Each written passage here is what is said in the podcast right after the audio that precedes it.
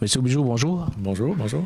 Euh, il y a eu un conseil d'administration jeudi soir et plusieurs sujets évidemment étaient à l'ordre du jour. D'abord, euh, le dossier de l'école des pêches. Bon, on connaît toute l'histoire, les difficultés d'aller chercher des étudiants, de repartir des cohortes, etc. Euh, au cours de la prochaine année qui s'en vient, les choses sont un peu plus intéressantes. Il y a un peu plus, il y a une éclaircie qui arrive, euh, mais il y avait un comité ministériel sur place euh, où on se penchait sur la question pour les deux prochaines années. Où est-ce qu'on en est rendu avec l'école? Le comité ministériel s'est rencontré à quelques reprises. Une dernière rencontre, je crois, le 22 avril dernier, euh, où l'ensemble des ministères étaient représentés. Euh, le travail lors du comité, on a priorisé certaines actions, puis ensuite, le travail se fait de ministère à école. Donc, il y a des dossiers qui traitent plus avec le ministère de l'enseignement supérieur, d'autres avec le ministère de l'emploi, exemple. Et donc, on, on, va travailler de façon plus spécialisée avec certains ministères dans les prochaines, pour les prochaines étapes.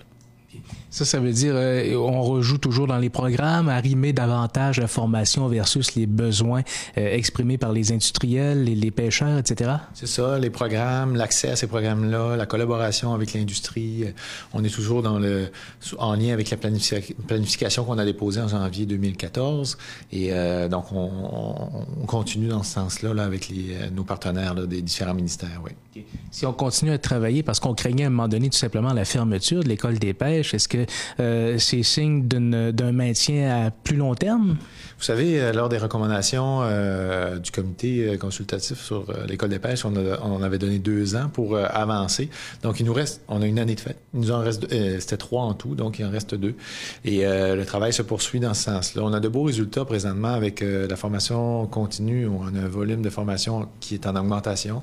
Au niveau de la formation régulière, avec l'utilisation des technologies et la formation à distance, donc on a de, plus en plus d'étudiants aussi, des projets de collaboration avec l'international.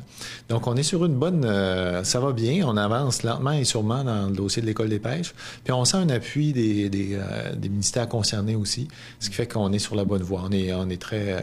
On, on, entrevoit l'avenir de façon positive. Ce qui reste que le nerf de la guerre, ce sont les inscriptions, mais c'est pour la prochaine année, en tout cas, on, on a eu une, une, genre de belle surprise, peut-on dire? Oui, avec un programme comme Aquaculture, où on a tout près d'une 15, entre 12 et 15 demandes d'admission partout sur le territoire québécois, donc c'est très intéressant. Ça va bien de ce côté-là. Donc, on, trouve que présentement, là, on est sur une bonne lancée au niveau des demandes d'admission à l'EPAC. Euh, les compressions budgétaires, c'est un incontournable. 650 000 dollars pour la prochaine année annoncée, peut-être même un peu plus parce que certaines rumeurs parlent maintenant du, euh, au niveau de l'ensemble du réseau de 43 millions plutôt que 40. Mmh. Euh, on avait déjà fait l'exercice il n'y a pas si longtemps où on était à 1,3 million pour l'année actuelle et l'année qui s'en vient. Euh, les décisions sont difficiles à prendre. Où est-ce qu'on en est rendu dans ces décisions difficiles à prendre? Euh, justement, on est plus autour de l'an prochain. Si on compare notre budget 2015-2016 à celui qu'on avait en 2013-2014, on a entre les deux budgets 1,4 million à peu près de moins euh, pour faire euh, pour boucler notre budget l'an prochain. On est en travail présentement en comité de direction avec l'ensemble des, services pour voir un peu ce qu'on peut faire. Il faut savoir que quand on regarde nos dépenses, à peu près 70% c'est les salaires, c'est les ressources humaines. Donc, on travaille avec différents scénarios bien sûr, avec euh, l'attrition. Si les gens partent à leur retraite, est-ce qu'on peut ne pas les remplacer de cette façon-là? On est, euh, je dirais, à, finaliser ce travail-là dans la prochaine semaine parce qu'on a des obligations envers nos, nos employés de déposer notre plan d'effectifs d'ici le 31 mai. Donc, c'est à la porte.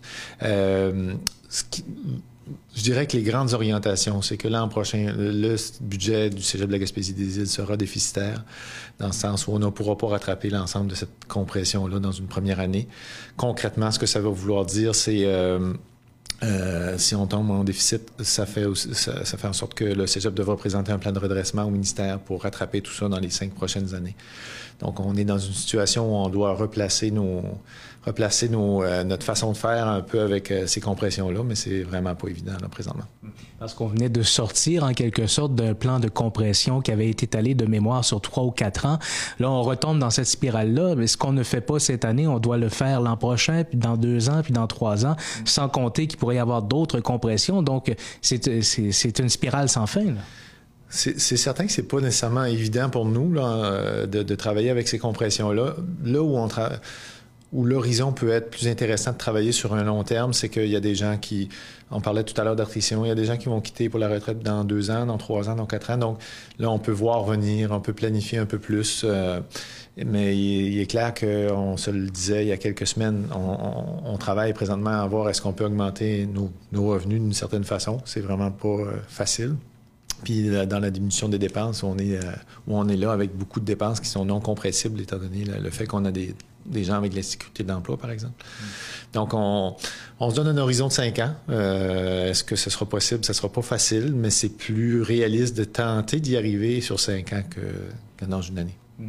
Parce que euh, quand on avait fait l'exercice, on parlait d'un budget de 32 millions. Vous le disiez, les incontournables, les incompressibles, euh, le, chauffage, on peut pas baisser le chauffage à zéro. Euh, il restait de, mémoire ces 3 ou 4 millions. On a vraiment une marge de manœuvre pour travailler et il faut aller chercher là, finalement trois quarts de millions sur ce 3 millions-là.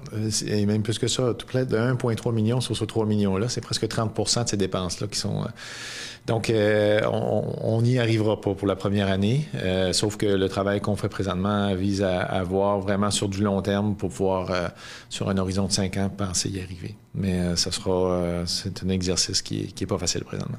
Et ça, c'est en date d'aujourd'hui. On ne sait pas ce que le prochain budget pourrait nous, nous révéler parce qu'on ne s'attendait pas à ces compressions-là encore après avoir subi ce qui avait déjà été annoncé. Donc, on est toujours dans l'inconnu. Il y a pas Vous demandiez de toute façon les cégeps à une planification à moyen et long terme pour pouvoir ajuster le tout, mais euh, force est de croire, force de constater que le message ne passe pas présentement, c'est pas les, on n'a aucun indice dans ce sens-là. C'est clair que les, variations à chaque c'est sur des périodes de deux à trois mois, on a de nouvelles informations au niveau de nos budgets. On parlait d'une compression de 40 millions, on est présentement plus autour de 46 millions pour l'an prochain.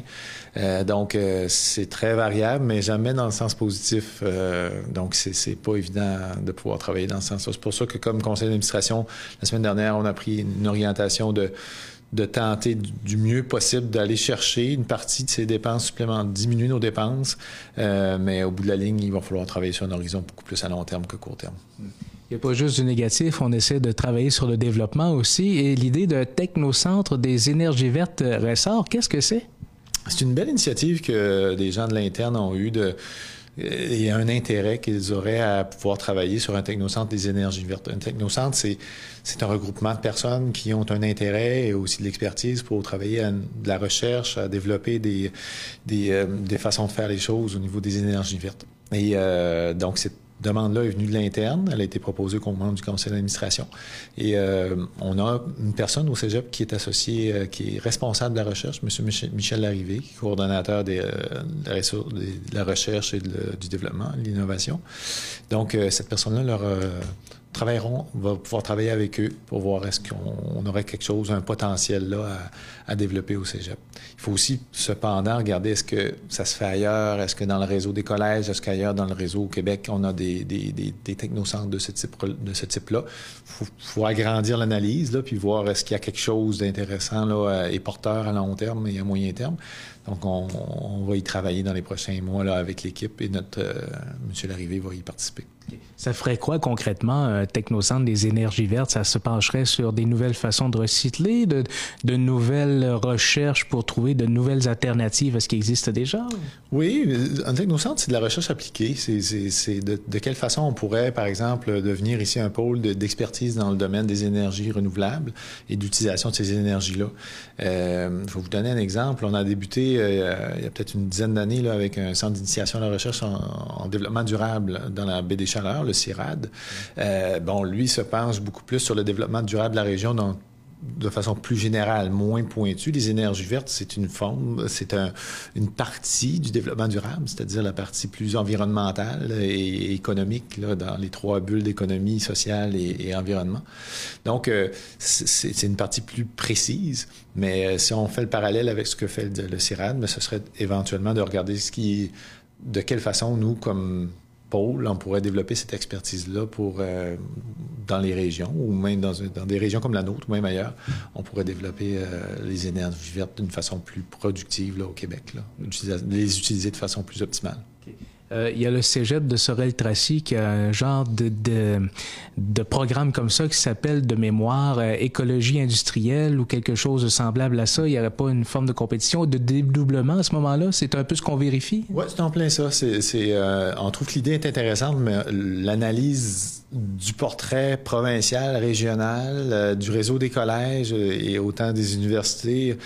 Et c'est ce qu'on veut que l'équipe fasse, l'équipe à l'interne et en collaboration avec M. Larrivée, qu'on puisse avoir un portrait. Le conseil d'administration trouve l'idée intéressante, demande à l'équipe de, fouiller un peu plus euh, ce, qui se fait présentement pour ne pas justement dédoubler. De l'autre côté du spectre, on a le technocentre des hydrocarbures. Où est-ce qu'on en est rendu dans ce dossier-là? Le collège a reçu une demande euh, du Technocentre des hydrocarbures pour euh, nommer quelqu'un pour, que le cégep ait une place sur le conseil d'administration du Technocentre des hydrocarbures. On le sait, c'est un dossier euh, très d'actualité, mais qui a aussi de multiples passions là-dedans.